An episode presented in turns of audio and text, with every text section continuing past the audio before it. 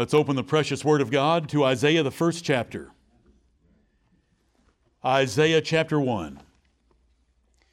The Lord in His providence has led us to consider this book of the Bible.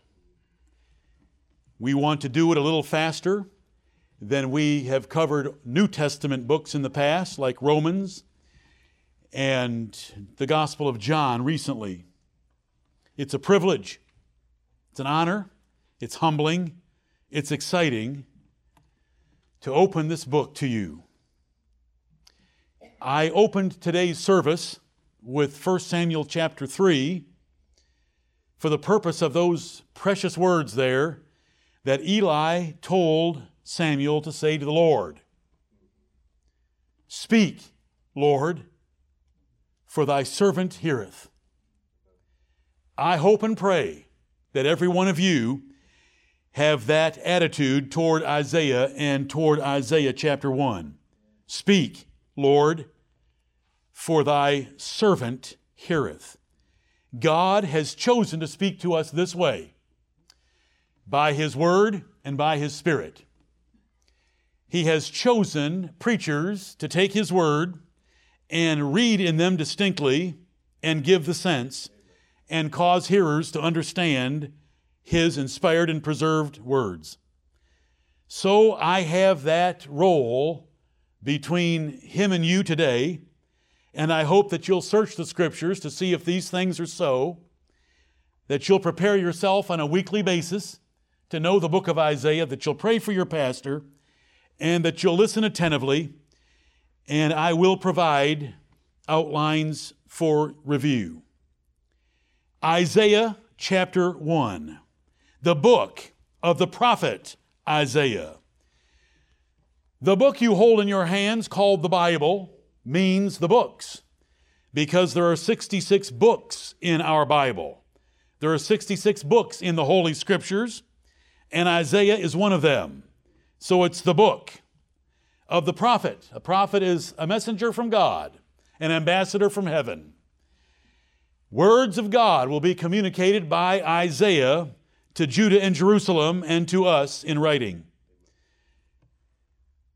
The theme for chapter 1 God hates backsliding and hypocrisy and will punish them. That's the theme of Isaiah chapter 1. God hates backsliding and hypocrisy and will punish those two sins and the sinners engaging in them. If you look at the 31 verses in front of you, let me give you a brief outline of these 31 verses, and then we'll go through these eight sections, the Lord willing. Verse 1 is section 1, or section 1 has one verse. It's the introduction to the book of Isaiah. It's not the introduction to the first chapter, it's the introduction to the whole book. Then, the second section is verses 2 through 4. And it is God's formal indictment of Judah's backsliding. You may write these down. I'm sorry that I did not provide for you a little handy dandy piece of paper with eight lines on it. The third section is verses 5 through 9. And you may look. That section is severe chastening had not worked this far with Judah and Jerusalem. And God will note that. And that forces him to other methods for the recovery of his church. Section 4 is verses 10 through 15. God despises hypocritical religion. Section 5 is verses 16 through 20.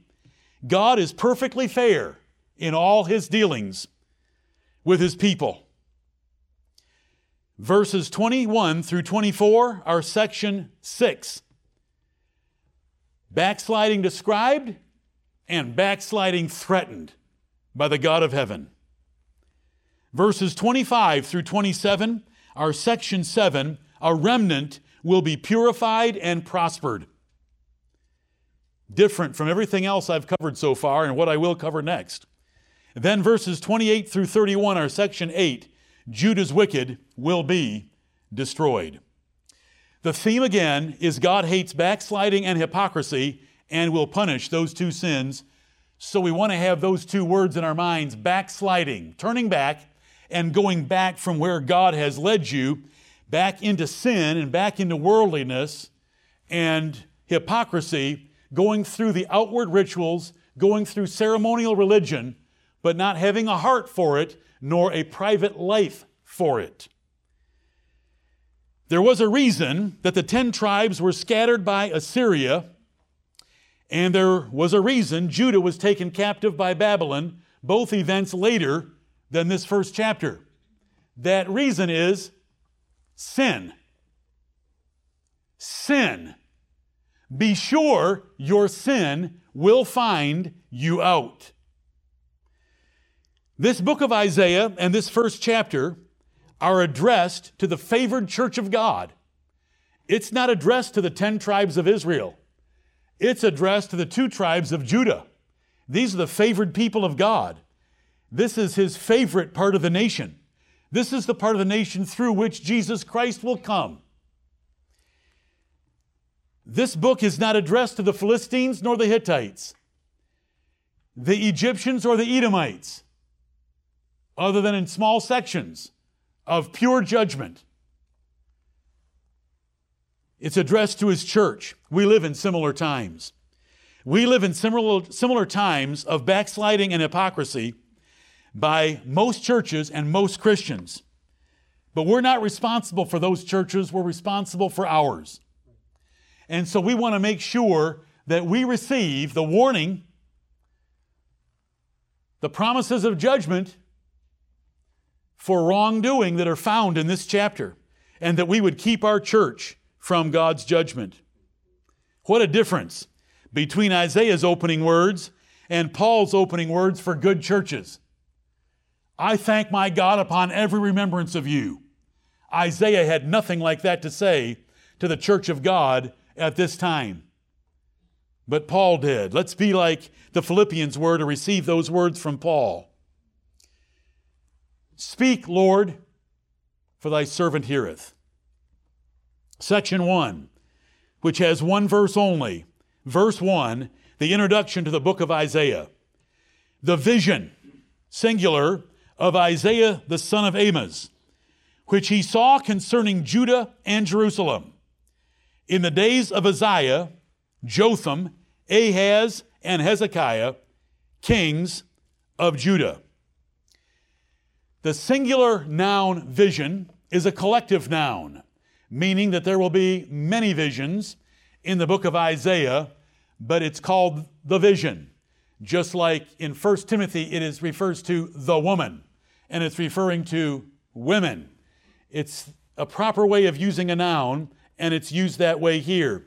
This verse is not introducing chapter 1, this verse is introducing the whole book because it, it pertains to his ministry under four kings. So notice that, please, about the word vision. Isaiah means salvation is of Jehovah. So, this vision is from a man that God had arranged to be named Salvation is of Jehovah. The opposite of Joshua, where it is Jehovah is salvation. But he has a great name, and salvation is certainly a theme in the book of Isaiah. And it's going to be referred to many times, whether it's by Hezekiah or the angel of the Lord or Cyrus the Persian or Emmanuel, the Lord Jesus Christ there's going to be many different salvations in the book. Isaiah is Esaias of the New Testament, where this book is referenced 60 to 75 times, and his name is used 21 times as Esaias.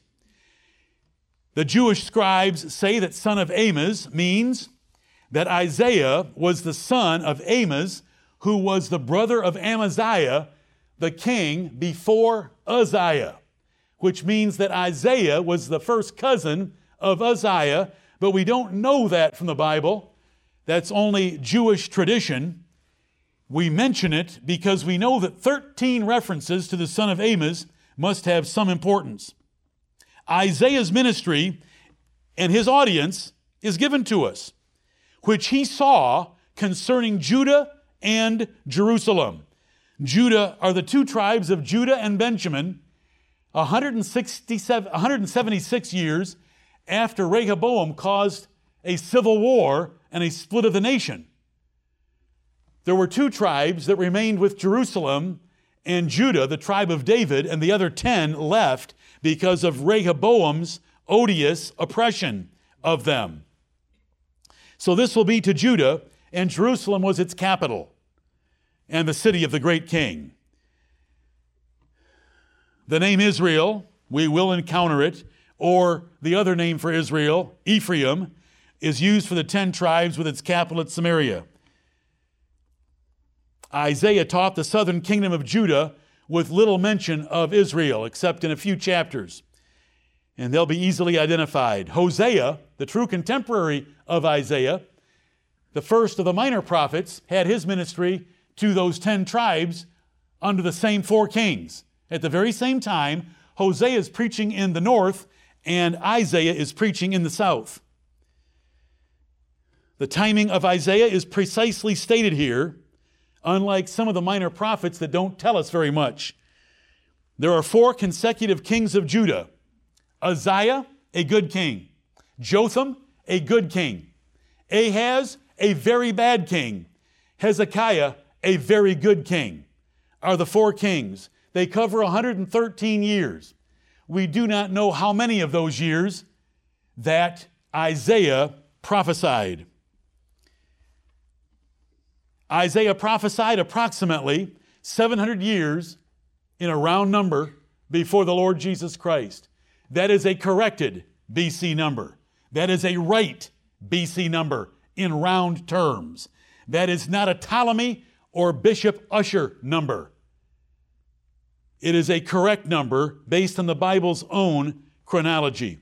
So we have a wonderful introduction in verse 1 that gives us an opening to the book the author, the writer of it, the vision that he had from God, the kings that which he ministered under, and the subject of his writing and the subject of his preaching, which was concerning Judah and Jerusalem, God's favorite tribes, God's favorite people. How is God going to address his favorite ones? And he addresses them severely in this first chapter. We want to believe and we want to hope that God favors our righteous cause and that God favors us. But as we do that, let's remember this is how God would address us. This is how God would address the Christians of America. He would bless them for backsliding and hypocrisy. So let's go to section number two or lesson two, whatever you want to call it, of this first chapter, and it's verses two through four.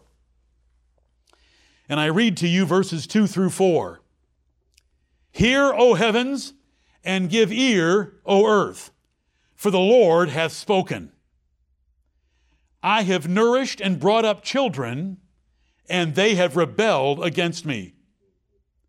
The ox knoweth his owner, and the ass his master's crib but Israel doth not know. My people doth not consider. Ah, sinful nation, a people laden with iniquity, a seed of evildoers, children that are corrupters. They have forsaken the Lord. They have provoked the Holy One of Israel unto anger. They are gone away backward. They are backsliders. Lesson number two, after the introduction, is the indictment, the formal sentencing and pronouncement of Judah's backsliding. Now, verse 2 says, Hear, O heavens, and give ear, O earth. It's an appeal to heaven or earth to indicate the solemn declaration God's about to make. And this is not the only time it occurs in the Bible. God, with Moses, used it many times in the book of Deuteronomy, appealing to heaven or earth to indicate a solemn declaration that he's about to make. Because when the God of heaven addresses his people, and he does call them my people, and I hope you notice that, this is going to be a serious pronouncement of judgment against them. And so he calls heaven and earth to be a witness of it. God spoke by his prophets. When it says, For the Lord hath spoken, those are wonderful words. I shared those words with you this past week because when you read those words, God is speaking to you. He spoke to his people and had the words written down for him to speak to us 2,700 years later. Right. Amen. So God is speaking to us. For the Lord hath spoken, and here is what he spoke. But before we look at that, the words should impress you, for the Lord hath spoken. They should excite us, they should terrify us. When the great God of heaven, the Lord Jehovah, addresses men, He is a holy God. When he, Isaiah saw him in his glory in Isaiah chapter 6, Isaiah said, Woe is me! That's terrifying. Then the Lord said, Whom shall we send and who will go for us? That was exciting. And Isaiah said, Here am I. Send me. So it should terrify us and it should excite us. Similar descriptions occur well over a hundred times throughout Isaiah, expressions like, Thus saith the Lord. Then it will be, Thus saith the Lord God then it will be, Thus saith the Lord God of hosts. Then it will be, Thus saith the Lord God of hosts, the mighty one of Israel, like verse 24. Look at verse 24. Therefore saith the Lord, the Lord of hosts, the mighty one of Israel. Ah. So we have a similar statement right there in 24. But what I'm trying to point out to you right now is reading distinctly and showing you the importance of God wanting you to know He talked to men. He spoke to men. He is speaking to you right now. This is how He chose to speak to us by preaching His word. What did He say? I have nourished and brought up children, and they have rebelled against me. I have nourished and brought up children, and they have rebelled against me. Whenever we hear the words of God from the Bible, we want to always remember they are the words of God. Paul once, in Acts chapter 17, said that the Bereans were more noble than the Thessalonians. But when he wrote the first epistle to the Thessalonians, he said the Thessalonians were special and he thanked God for them because when they heard him preach, they did not consider the preaching the words of men, but as the words were in truth, the words of God. And so these are the words of God. This is how God looks at it. Now, God can compare backsliding to various things. Do you know that God compares backsliding to pigs? Back to the mire. That God compares backsliding to dogs. Back to the vomit. That God compares backsliding to spiritual adultery. But here it's unfaithful children and children not honoring their parents. I have nourished and that's what parents do for us, and brought up children, and they have rebelled against me. I thank God for saving me from the rebellious youth that I was to my father, who nourished me in things natural and spiritual, and I rebelled against him. But God saved me from it. It's a terrible thing. After all that parents do for children, if those children rebel, it is a cruel, terrible, unnatural, without natural affection thing that they do.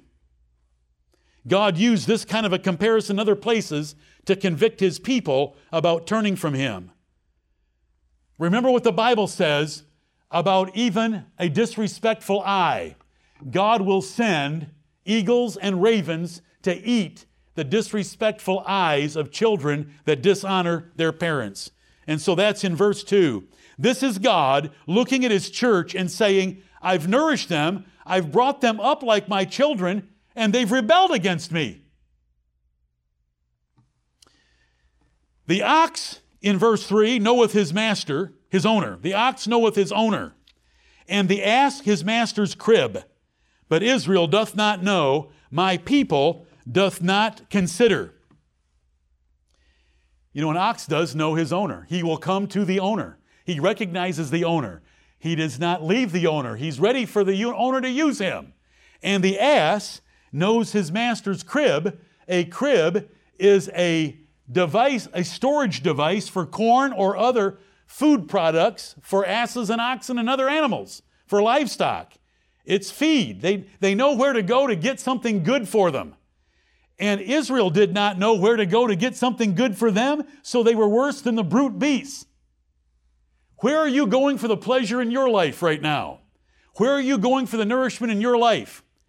Is it your job? Is it this world's education? Is it a family? Is it children? Where are you going to find fulfillment? The real fulfillment is in God Himself. Right. He's the source of nourishment. Right. He's the source of vitality, nutrition, and power and success in life. But Israel doth not know. This is what he is saying of his church. My church doesn't know me as well as brute beasts know their owners and where to be fed. Dairy cattle take the same route every day. They know where they're going to be fed and they know where they're going to be milked. And they will walk right into place and stand there time after time. And we're coming here time after time on the Lord's Day to be an assembly here, but we want to come knowing this is where we get fed.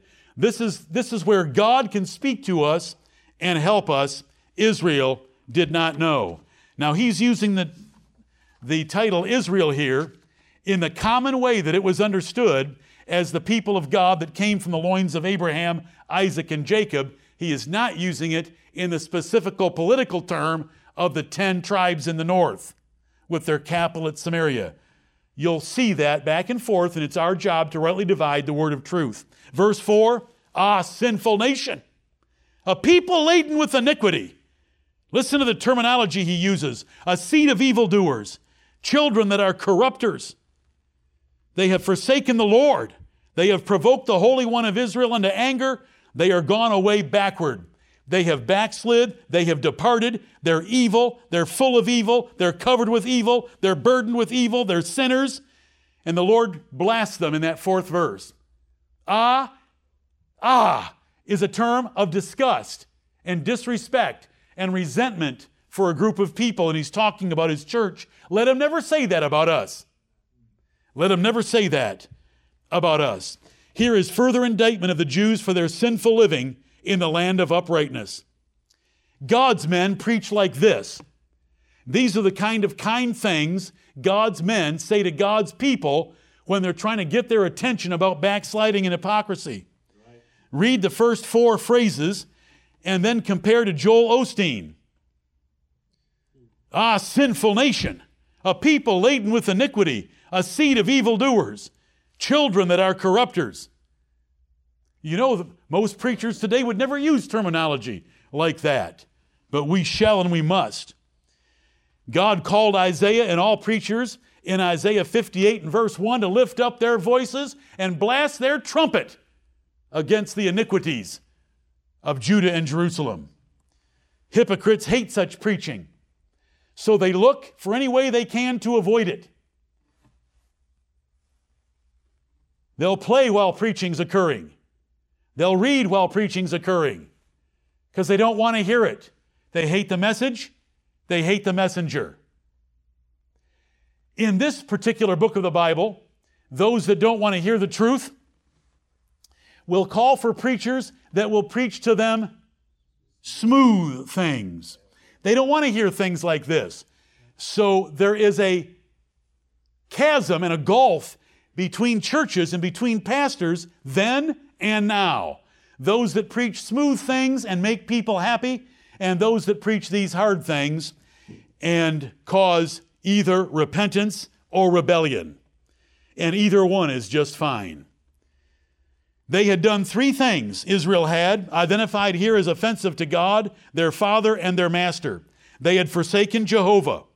They have forsaken the Lord. And remember, that Lord, with all capitals, is Jehovah. They had provoked God to anger. God can get angry, and God can get angry at his churches. Their hypocrisy and idolatry had angered him. and they had backslid from former days of righteous living and proper worship. How could you backslide from David's days? How could you backslide from Jehoshaphat's days? They were terrific days in Judah, prosperous days, joyful days, wonderful days. How could they turn away? Because sin is deceitful. And if we play with the world, it will take you down. And the world is everything you have in your life except the Lord Jesus Christ and His Father in heaven and the Word of God. It's the, it's the world of our natural existence. We must have it, and it's okay to have it, and there's a proper way to treat every aspect of it, but it will take us away. The next lesson is in verses 5 through 9. Severe chastening had not worked. Let me read them to you. Why should you be stricken any more? Ye will revolt more and more. The whole head is sick, and the whole heart faint.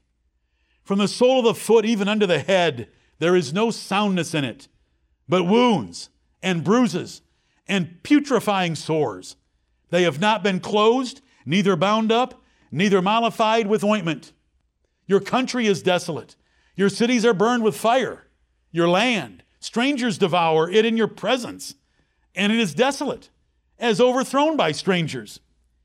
And the daughter of Zion is left as a cottage in a vineyard, as a lodge in a garden of cucumbers, as a besieged city. Except the Lord of hosts had left unto us a very small remnant, we should have been as Sodom, and we should have been like unto Gomorrah. That is a lot of chastening when the comparison is to Sodom and Gomorrah, because Sodom and Gomorrah was burned up, all of them except the four led out by the two angels. Verse 5 Why should you be stricken anymore? Why should I chasten you any more in my ordinary way? You have pushed me to new measures.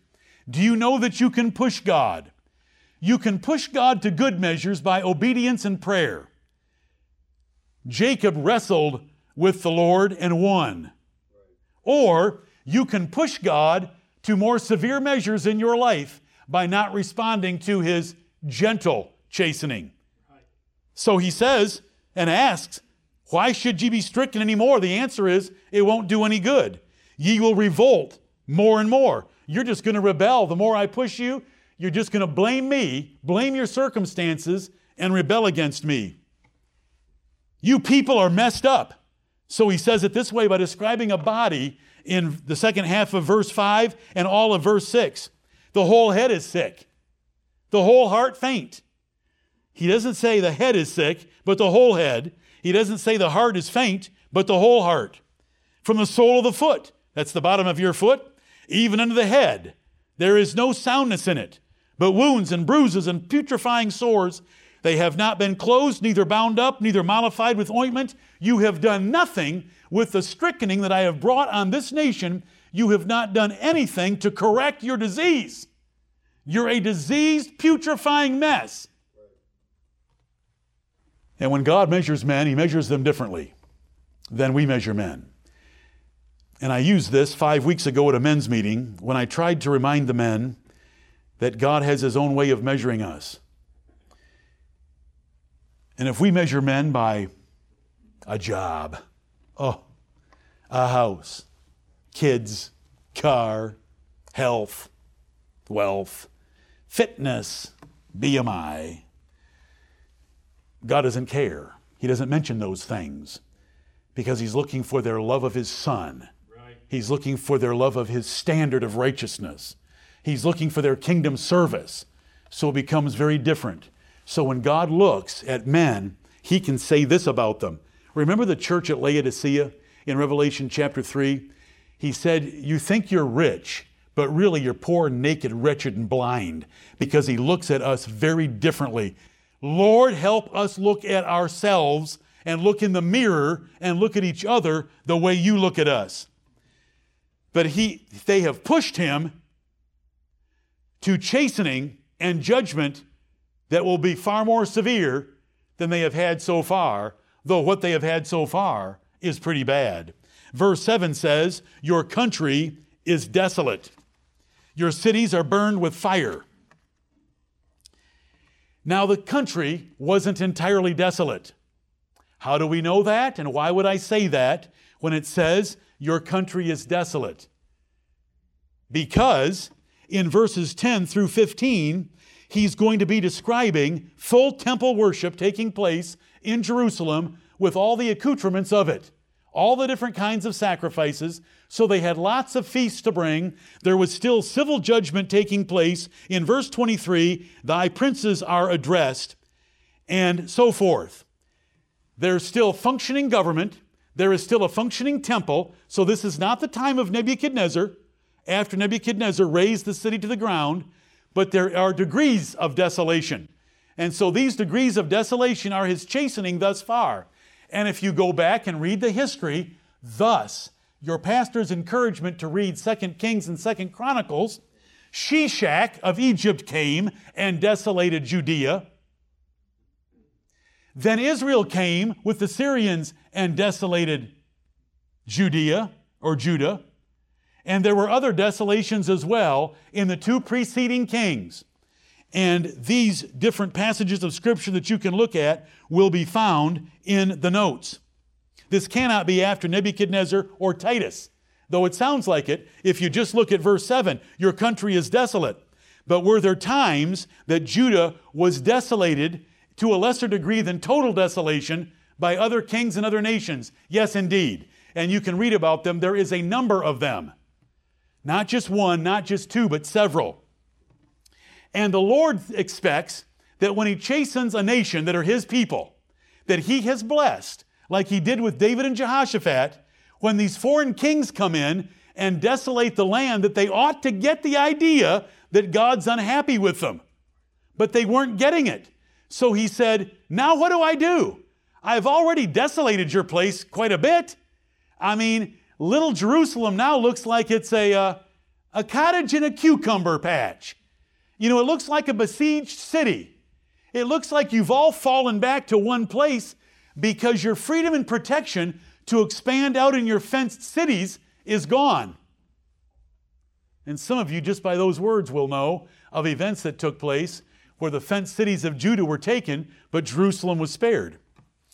And so that is what verse 7 is saying in agreement with verse 5, because this is one lesson, verses 5 through 9. Why should I chasten you any more my ordinary way? Because you haven't done a thing to fix your miserable condition, and I've already desolated you, so I guess the next thing is to just eliminate you, just destroy you, overwhelm you, and burn you up. Except for a very small remnant which right here, we're tipped off again, right here, and Paul will pull this verse out. Isaiah 1 9, Paul pulls this out and puts it in Romans 9. Because that verse right there is so important. In the midst of all this hypocrisy, backsliding, and offending God, God can get angry, and God was angry with Judah and Jerusalem, yet He spared a very small remnant. Verses 7 and 8 are describing the pitiful condition of the nation, which should have got their attention because God had reduced them. And that is a word that is used sometimes in the description that you'll find in Kings and Chronicles. He reduced them, He took away their prosperity. You know, every time you, you experience adversity or prosperity, you should look at it and consider it. Because God has arranged both to come into our lives to make sure we see nothing after Him. They should have looked at their adversity, that they were reduced to a cottage in a cucumber patch, a lodge in a garden of cucumbers as a besieged city, and got the warning from heaven that they needed to repent. Except the Lord of hosts had left unto us a very small remnant, we should have been as Sodom and we should have been like unto Gomorrah. If it hadn't been for God having his elect in Judah to have his son come through Judah for you, to have his son come through Judah for you, Gentiles, he'd have burned the whole place up because he was angry. And he, he is righteous when he even thinks that way. When we look around at the state of Christianity in America today, we know that God has preserved us as a very small remnant. The Apostle Paul used this except the Lord of hosts, except, except, except. That's an EX, not an AC. That's except. If God hadn't made the difference, we'd all be on our way to hell. If God hadn't made a difference, He'd have just burned Judah to the ground. But He saved Jerusalem for His own sake and for his son's sake and for the Gentiles' sake that would be brought into it. Next lesson, verses 10 through 15. This is lesson number four. Verses 10 through 15. God despises hypocritical religion. God can't stand you attending church when you're not living all out for Him. Neither can we. Neither can I. But here it is in the Old Testament. I read to you beginning at verse 10. Hear the word of the Lord. So many times in this chapter and so many times through Isaiah, hear the word of the Lord. Will we hear? He's speaking. Speak, Lord, for thy servant heareth. That's what we should say. Because he says to us, Hear the word of the Lord. Ye rulers of Sodom, what a beautiful literary device here of transition that the Holy Spirit takes the condemnation of Sodom and Gomorrah in verse 9 and turns it to describe the civil rulers that are left in Jerusalem. Hear the word of the Lord, ye rulers of Sodom. Give ear unto the law of our God, ye people of Gomorrah. The only reason you've been preserved is because of God's electing grace, not because of your virtue or righteousness. To what purpose? Listen to this. This is God speaking. This is how God speaks and how his preachers preach. To what purpose is the multitude of your sacrifices unto me? Saith the Lord. There it is again. I am full of the burnt offerings of rams and the fat of fed beasts, and I delight not in the blood of bullocks or of lambs or of he goats. When ye come to appear before me, who hath required this at your hand to tread my courts? Bring no more vain oblations. Incense is an abomination unto me. The new moons and Sabbaths, the calling of assemblies, I cannot away with. It is iniquity, even the solemn meeting. Your new moons and your appointed feasts, my soul hateth. They are a trouble unto me. I am weary to bear them. And when ye spread forth your hands, I will hide mine eyes from you. Yea, when ye make many prayers, I will not hear. Your hands are full of blood. They were guilty of sin. And this is how the Lord addresses backsliders and hypocrites. It is a terrible weakness because of Roman Catholicism and its influence as one main factor for us to think that coming into a building and sitting in that building on Sunday and having a religious ritual performed around us somehow pleases God. It angers God. It troubles God. It offends God. He hates it. He calls it vain. He calls it iniquity. He can't stand it. This is the truth of the Bible. And you know what? If you give it just one minute of intelligent thought, it is perfect wisdom. Because lip service and body service is nothing compared to heart service and mind service. He wants us to love Him with all of our minds, heart, soul, and strength. And He doesn't care about just coming to church every Sunday. And so He blasts them here. This is the word of the Lord. This is how God speaks. I do not exceed His example.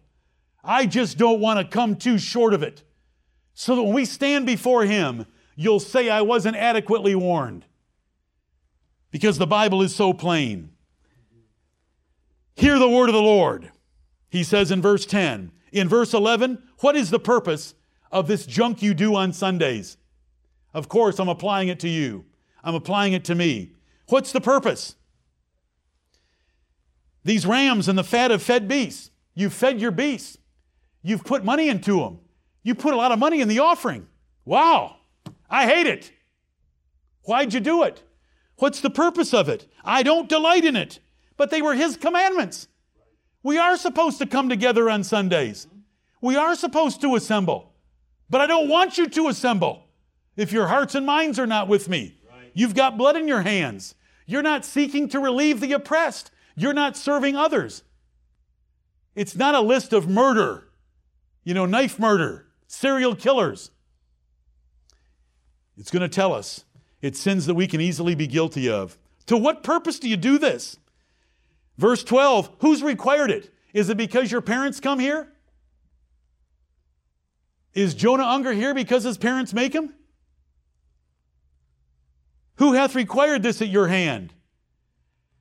To tread my courts. So in verse 2, what purpose is it? Verse 12, who's required it? Verse 13, I don't want any more of it. It makes me sick. Verse 14, I hate it. It's a trouble.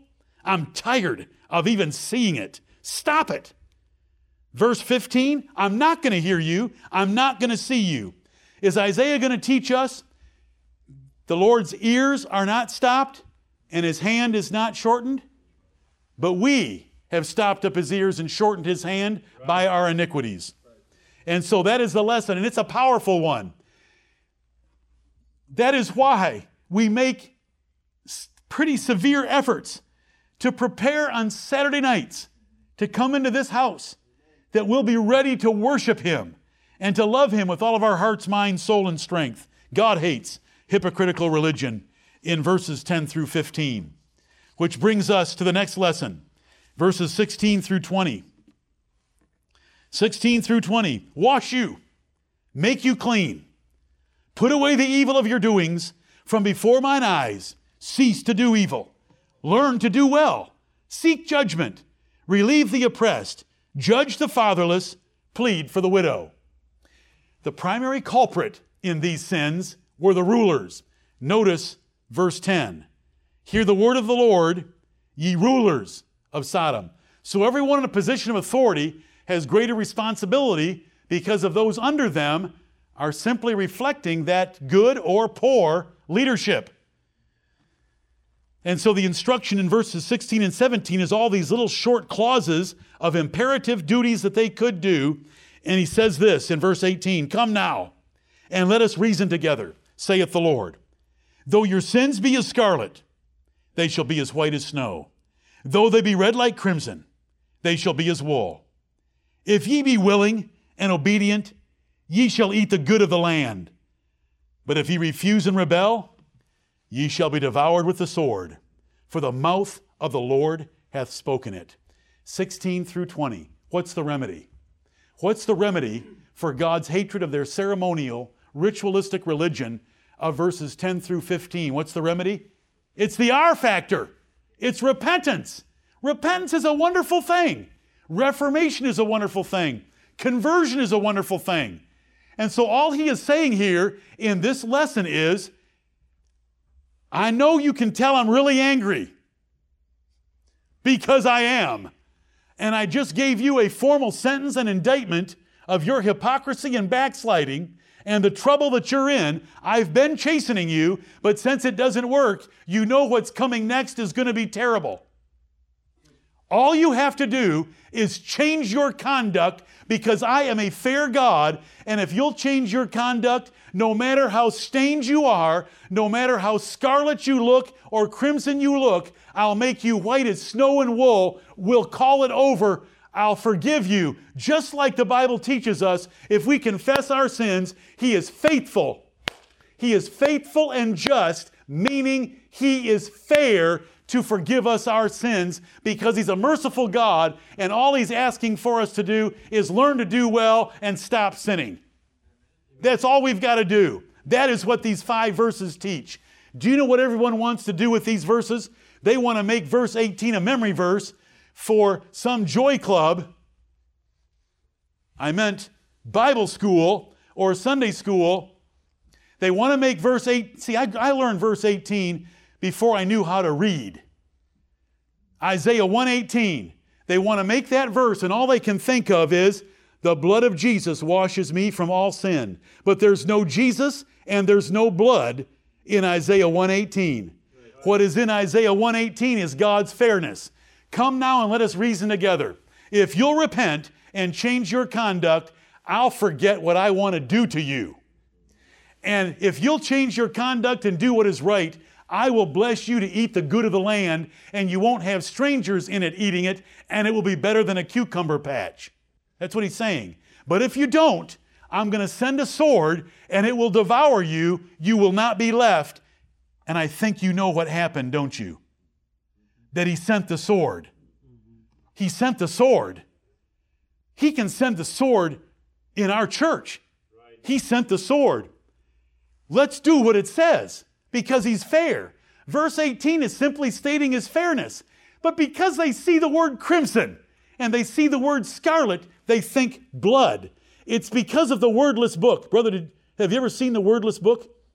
Uh, I was taught the wordless book also before I could read because there's nothing to read. It's, it's actually a nice demonstration if they wouldn't bring Isaiah 118 into it. Isaiah 118 does not have the blood of the Lord Jesus Christ washing away our sins. When we come on verses that has the blood of the Lord Jesus Christ washing away our sins, I will preach it as loud and as clearly as anyone. But I, and I know where they're found. Do you know where they're found? They're found in the New Testament. And they're beautiful statements. Like Revelation chapter 1 and verse 5, who hath washed us from our sins in his own blood. Now, when I read that, guess what I preach? being washed from our sins legally by Jesus Christ shedding his blood for us. But when I read this, all I see is, though you are really, really bad, as bad as cloth messed up as scarlet or in crimson color, I can still, like a fuller, make it white. And I'll do it if you'll repent. Wash you. It's not Jesus washing them. We can wash ourselves. It tells us to wash ourselves in James chapter 4 and verse 8.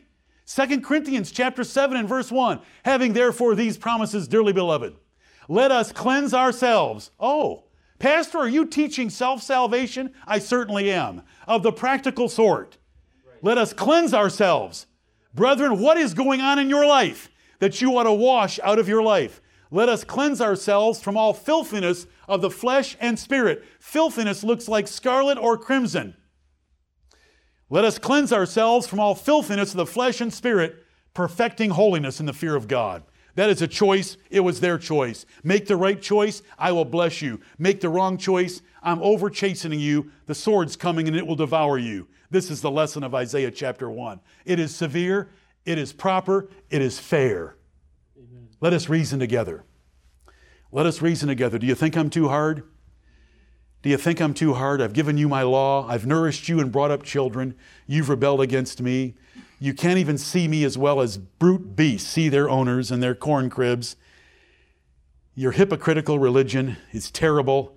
I've chastened you. You've got a reduced nation. You're like a little besieged city. All that you've got left is Jerusalem. You're in a cucumber patch. It's terrible. Okay, you think I'm too hard? If you'll repent and do what is right, I'll make you absolutely clean.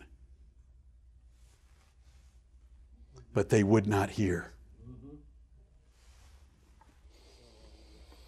Wash you, make you clean. This isn't God making them clean. This is what you need to do. Make you clean. Put away the evil of your doings. This isn't legal. This is practical salvation. This is conversion. This is reformation. This is repentance. Cease to do evil. But we believe in total depravity, Pastor. Not in this passage. This is practical ceasing to do evil. You can stop sinning. Learn to do well. Paul said, I have learned in whatsoever state I am, therewith to be content. You can learn everything. Seek judgment, relieve the oppressed, judge the fatherless, plead for the widow. Come now and let us reason together, saith the Lord. Though you are terrible, and I abominate your ceremonial religion, and I despise your wickedness, and you have provoked me to anger, I have nourished you. You treat me worse than brute beasts treat their owners, but if you'll repent, I'll wash you completely free of your sin. If you're willing and obedient, you'll eat the good of the land. If you refuse and rebel, you're going to be devoured by the sword, for the mouth of the Lord hath spoken it. Amen. Next lesson at verse 21 through 24. Backsliding described and backsliding threatened with judgment. He off- Do you see the offer in verse 18? Do you see the offer in verse 16 through 20? Repent. We believe in repentance for God's mercy. We don't believe in repentance to get our names in the book of life, but we believe repentance for God's mercy and God's favor and God's blessing. We believe we can stop sinning. We believe we can learn to do well. We can make choices every day that are contained in those little imperative clauses. We can do it. We should do it. Lord, help us to do it. 21. How is the faithful city become an harlot? That's an exclamation point because it is not a question. If I phrased it too much like a question, let me rephrase it better. How is the faithful city become an harlot? It was full of judgment, righteousness lodged in it, but now murderers. Remember, your hands are full of blood. Thy silver has become dross, thy wine mixed with water. Thy princes are rebellious, and companions of thieves. Every one loveth gifts, and followeth after rewards. They judge not the fatherless, neither doth the cause of the widow come unto them. Therefore saith the Lord, the Lord of hosts, the mighty one of Israel, Ah, I will ease me of mine adversaries and avenge me of mine enemies. Amen and amen. He blasted them starting in verse 2 and ran that blast all the way through verse 15. He gave them an opportunity to repent in verses 16 through 20, and then he goes right back to the fact because he knew their nature, they were not going to change. And so he blasts them again in 21 through 24. I hope you see this, how the chapter is progressing and how God is pressing his church of the Old Testament called Judah in the city of Jerusalem with their duties to repent, and he would show mercy toward them. They could have their scarlet crimson stained clothes white as snow, reflecting their lives by their obedience. This is backsliding. How is the faithful city become a harlot? The faithful city, the city that loved God, the city that had the temple of worship to God, the temple where the people came together and praised God, offered their sacrifices, three feasts every year in Jerusalem, the faithful city, the good city, the church of Greenville City. A faithful city. Can we become a harlot? Yes. By loving the things of this world. If we're a friend of the world, we're the enemy of God. We become a harlot because he sees us flirting with his archenemy. God hates this world. God hates this world and the things in it that are worldly against him. And when we flirt with those things and they become important to us, more important than they should be, we become a harlot with an exclamation point. It is not a question.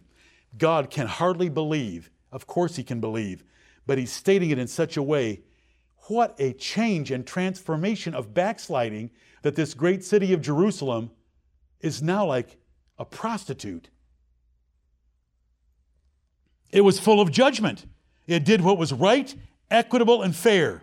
Righteousness lodged in it. It always did what was right as defined by God, but now murderers, and the murderers are primarily the rulers in that they are not protecting the oppressed and they're companions of thieves, because it says at the end of verse 15, Your hands are full of blood, from a section that began with, Hear the word of the Lord, ye rulers.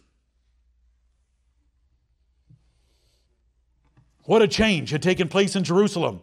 And so God is pointing that out. Do you understand that changes take place in your life? So the Bible tells us that when we lose our first love, when we lose our first love, then we become like a harlot. Then we're going through the motions.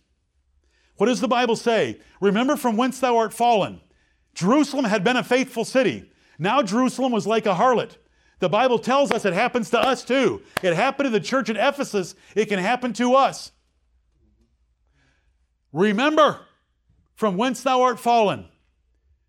When were you the most on fire for the Lord, God of heaven, and his Son Jesus Christ? What was it like? Remember what it was like. Repent are the words in Revelation 2 5. Repent and do the first works. And what is listed here in verses 16 through 20 are the first works it's obedience, it's zeal, be the faithful city again. It applies to us. I'm not going to preach this as some historical lesson only. It's in the Word of God for our benefit. And all Scripture is given by inspiration of God for doctrine, for reproof, for correction, for instruction in righteousness, which is what I'm trying to do right now with this passage of Scripture. This is God doing the remembering for them. How is the faithful city become an harlot? How have we slipped? When God sent Isaiah 6 to me at 19 with power, Lord, forgive me every time I have slipped from that level of zeal. Jerusalem is full of judgment.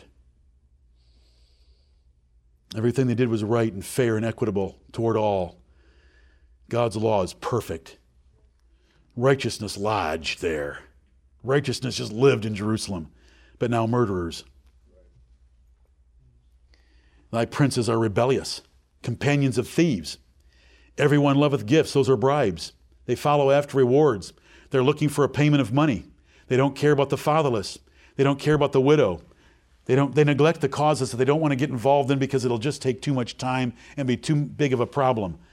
They're thieves. They steal. They're rebellious. They're against the king. Did you read about Amaziah? How did Amaziah die? He was assassinated. How did his father Joash die? He was assassinated. These princes were rebellious against their kings. These princes were rebellious against God. These princes were rebellious against the law. They are companions of thieves. They're looking to embezzle, extort, and take advantage of others. They love bribes. They want to get paid for what they do, and they don't take care of the cases that would cause them a little bit of trouble. So God has a statement for them in verse 24 I will ease me of mine adversaries and avenge me of mine enemies. This is his church. These are men in his church that he's going to ease himself of because they are a trouble and a burden, as you have read. They're provoking him to anger, and he is going to get rid of this great irritation and frustration in his life by killing them. Let me chase that little lesson in verse 22. Thy silver has become dross. How do you make silver? You take ore that has silver in it and you refine away all the dross. All the dross is all the junk that isn't silver. So once you get rid of all the, drunk that, all the junk that isn't silver, then you have pure silver left. And backsliding is like taking the dross and adding it back into the silver. Really stupid, right? Really, really stupid. How's the faithful city become harlot? Why have we put the dross back in with the silver? Then look at something, just a little, just a little hint. We always want to read every word of God. God says it is equally stupid to dilute wine with water. That is the exact opposite of what you do with wine. You get that juice off the grape and you let it ferment because you want that alcohol level as high as God will allow it to run, which is 14% for grapes today. You can't, you can't get it above 14%. You don't add water back in. When you meet a teetotaler that doesn't know their Bible, but they know their agenda, and they have listened, listened to some temperance women, they will tell you that all the wine in the Bible was so diluted with water that you would have to drink 15 quarts in order to get a little tipsy. The strange thing is that everyone that drank that kind of stuff in the Bible got drunk. That, that drank too much of it got drunk. The strange thing is that God's ridiculing adding water to wine. That would ruin a vineyard. What in the world would you have a vineyard for? Oh, you're going to sell frozen Welch's at uh, Whole Foods or something? Just a little lesson. Don't ever forget 122 for those of you that ever run into somebody that you got to deal with and you want to show them the Bible study. I don't care about whether you drink or not. You know that. God doesn't care. He's not. No one's requiring you to drink. There's no. There's no uh, pressure in this church to drink. The point is that when you've got to debate this with somebody or discuss this with someone and you want to show them how they're not using the Bible correctly and they've been led astray, this is a great verse to remember. You don't add water to wine. Right. It's as foolish and stupid and contrary to nature and contrary to the identity of things and assets as adding dross back to silver, which you would never do or even consider it. It's a great little verse, but it's not the point. The point is backsliding is like taking wine, a nice 14% alcohol wine, and adding water to it until you've got it down to some 2% wine cooler and you've just ruined it. You say, I like wine coolers. Well, I'm sorry. I hope you can see the serious lesson. Therefore, the Lord had important things to say to them in verse 24. Ah, you make me sick I will ease me of mine adversaries. I will no longer put up with them and avenge me of mine enemies. Verses 25 through 27 are the next lesson, and it's another little bit of hope thrown out in this chapter, just like we had up above in verses 16 through 20. Verse 25 And I will turn my hand upon thee and purely purge away thy dross and take away all thy tin. And I will restore thy judges as at the first, and thy counselors as at the beginning back to the faithful city. Afterward, thou shalt be called the city of righteousness, the faithful city. Zion shall be redeemed with judgment, and her converts with righteousness. Now, God's going to get rid of his enemies in verse 24. He's going to avenge himself and get rid of the wicked ones, but his elect remnant that were up there in verse 9, except the Lord of Sabaoth, or except the Lord had left us a very small remnant, we'd have been like Sodom and Gomorrah. There were some elect that he's going to take into Babylon, preserve them there, purify them there, get, get the dross back out of their lives, bring them back, and Jerusalem, in its second go round, is going to be the faithful city again. And that's what you can do with repentance. And that's what you can do with God's grace. You can don't let don't anyone ever think that any sin or any period of sin can so mess you up that you can't be useful for God again.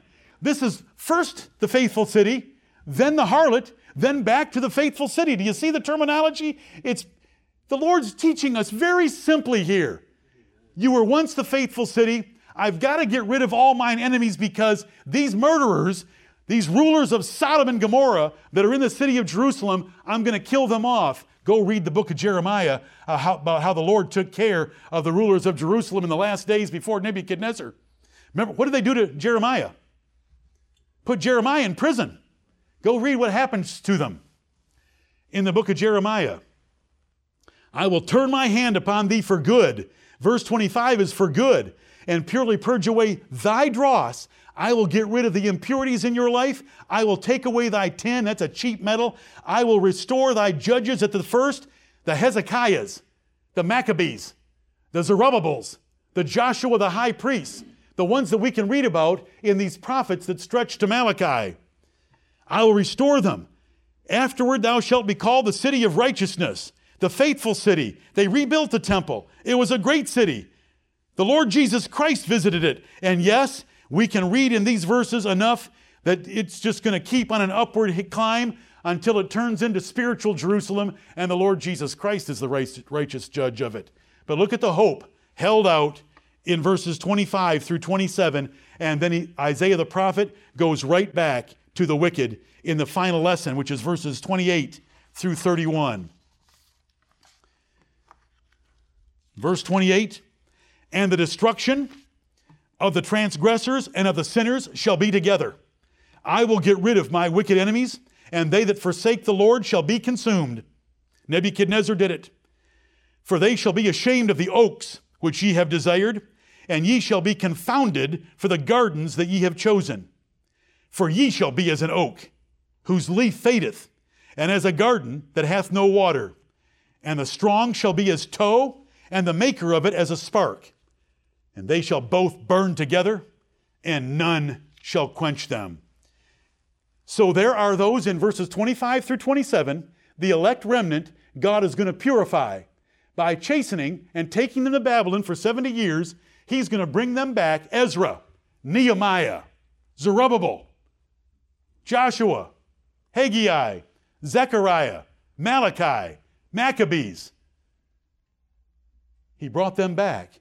But there's another group here that he still has to get rid of that he mentioned in verse 24 I will ease me of mine adversaries and avenge me of mine enemies. And they are verses 28 through 31.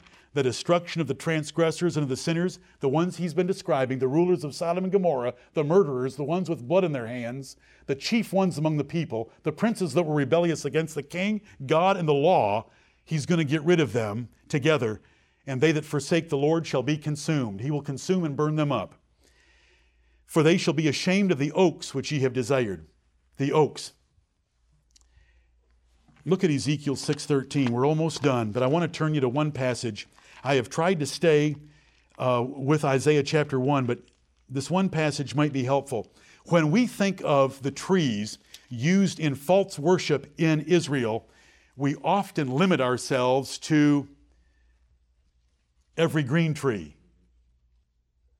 And we like to slide the words together evergreen tree. but uh, every green tree.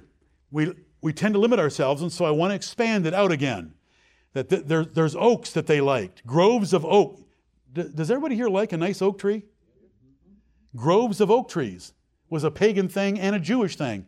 You say, "Show me." Okay. Isaiah 6:13. Then shall ye know that I am the Lord. Ezekiel 6:13. Then shall ye know that I am the Lord, when their slain men shall be among their idols, round about their altars, upon every high hill, in all the tops of the mountains, and under every green tree, and under every thick oak, the place where they did offer sweet savour to all their idols. So, thick oak trees were also used. So, when we're over here in Isaiah chapter 1 and verse 29, they're going to be ashamed of their oaks because they went out to their oak trees and they offered incense and they offered oblations and sacrifices in their grove of oak trees. And oak trees are nice. But they're going to be ashamed of the oaks because the oaks aren't going to protect them and save them from being consumed. Because the God of heaven's going to consume them, and it won't matter how many times they cry to their oak trees or how many times they offer incense under oaks, they're going to be consumed. Ye shall be confounded for the gardens that ye have chosen. And gardens were also used when you didn't go to a high place to have a grove of oak trees, you would have a garden at your place where you'd put a little shrine. If you've ever been to a good Catholic's house, they'll have a garden in the backyard and a shrine to Mary or someone else back there. And so it was in the times of the Jews. You're going to be ashamed and you're going to be confounded for your confidence that you put in false worship because it's not going to be able to save you when I ease me of mine adversaries and avenge me of mine enemies. Second, very creative play on words. Watch. For ye shall be as an oak. Now, wait a minute. He was using oak in a very different way in verse 29. He was using it as a grove of oak trees, but, but I'm going to make you like an oak whose leaf fadeth. That's a dead, seasoned oak.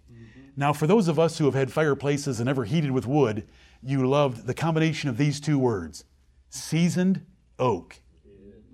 Because there's hardly anything like it for burning. Ye shall be as an oak whose leaf fadeth, and as a garden that hath no water. What does a garden look like that has no water? No irrigation system, no supply of water. It's terrible, it's ugly, it's destroyed, it has no vitality, it's over, it's history. And so the Lord is saying, Oh, you like oaks? You like gardens? You put your confidence in them. They're not going to save you from my judgment. I'm going to make you like an oak whose leaf fadeth, a dried out oak, and you're going to be like a garden that hath no water. Do you know what a garden looks like when it's had no water? All the flowers and other plants turn to weeds or whatever you want to call them, and they burn oh so quickly. Do you like the play on words here? Is this pretty good? Mm-hmm. It's the Holy Spirit. It's not me, and it's not Isaiah. And the strong shall be as tow. What is tow? Flax to make ropes. Have you ever put a match near a rope? A flax rope or a hemp rope? Put a match near it and watched how fast those little fi- remember what a rope is made of. It's just a whole bunch of little small fibers, and as soon as that match get nears it, gets near those little tiny fibers, they burn. And the strong, the civil rulers among you, the princes, the mighty, the wealthy, the important, the, the popular, the famous among you that were involved in this hypocritical worship, the strong shall be as tow. You'll be like hemp, flax, rope, and the maker of it, those that made these oak groves and gardens and false worship and idols, shall be the spark. I'm going to put you two together spark and hemp, spark and rope, and they shall both burn together, and none shall quench them. And so it happened. And that's Isaiah chapter 1. What is Isaiah chapter 1? God hates backsliding and God hates hypocrisy. Let us not come in here and play the hypocrite. Let us not backslide from what God has taught us, shown us, and what we've done in the past. We've been a faithful church. Let's stay a faithful church. Even if you sin, even if your family sins, even if our church sins, if we repent, He is able to make our crimson and scarlet red perfectly white. He is able to make us eat the good of the land. The faithful city that became the harlot can become the faithful city again by repentance. He is a fair God. Come, let us reason together, saith the Lord. Amen. May the Lord bless the preaching of his word.